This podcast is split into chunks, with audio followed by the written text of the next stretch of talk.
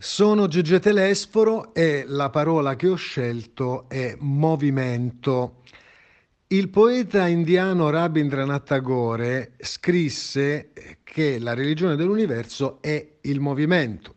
Il peso della immobilità, aggiungeva, rende grevi e soffoca chi non procede oltre. C'è una pena per il camminatore, è costretto a separarsi da tutto e a non possedere nulla. Probabilmente il poeta non poteva immaginare che un giorno ci saremmo ritrovati a vivere tutti, ovunque nel mondo, un periodo di clausura forzata dagli eventi che ben conosciamo e che stanno modificando il nostro vivere quotidiano, ma anche rimettendo in ordine una scala di valori e di priorità che mettono in discussione la nostra fragile presenza, spesso così poco umana, sul globo terraqueo. Ebbene, il movimento è vita. Tutto ciò che è in movimento vive con una sua pulsazione cardiaca che definisce la vitalità e la personalità del nostro carattere.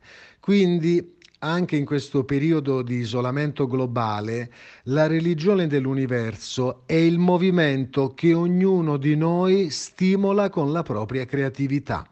Ecco perché da sempre considero la musica la migliore terapia per chi, come me, crede nella religione dell'universo.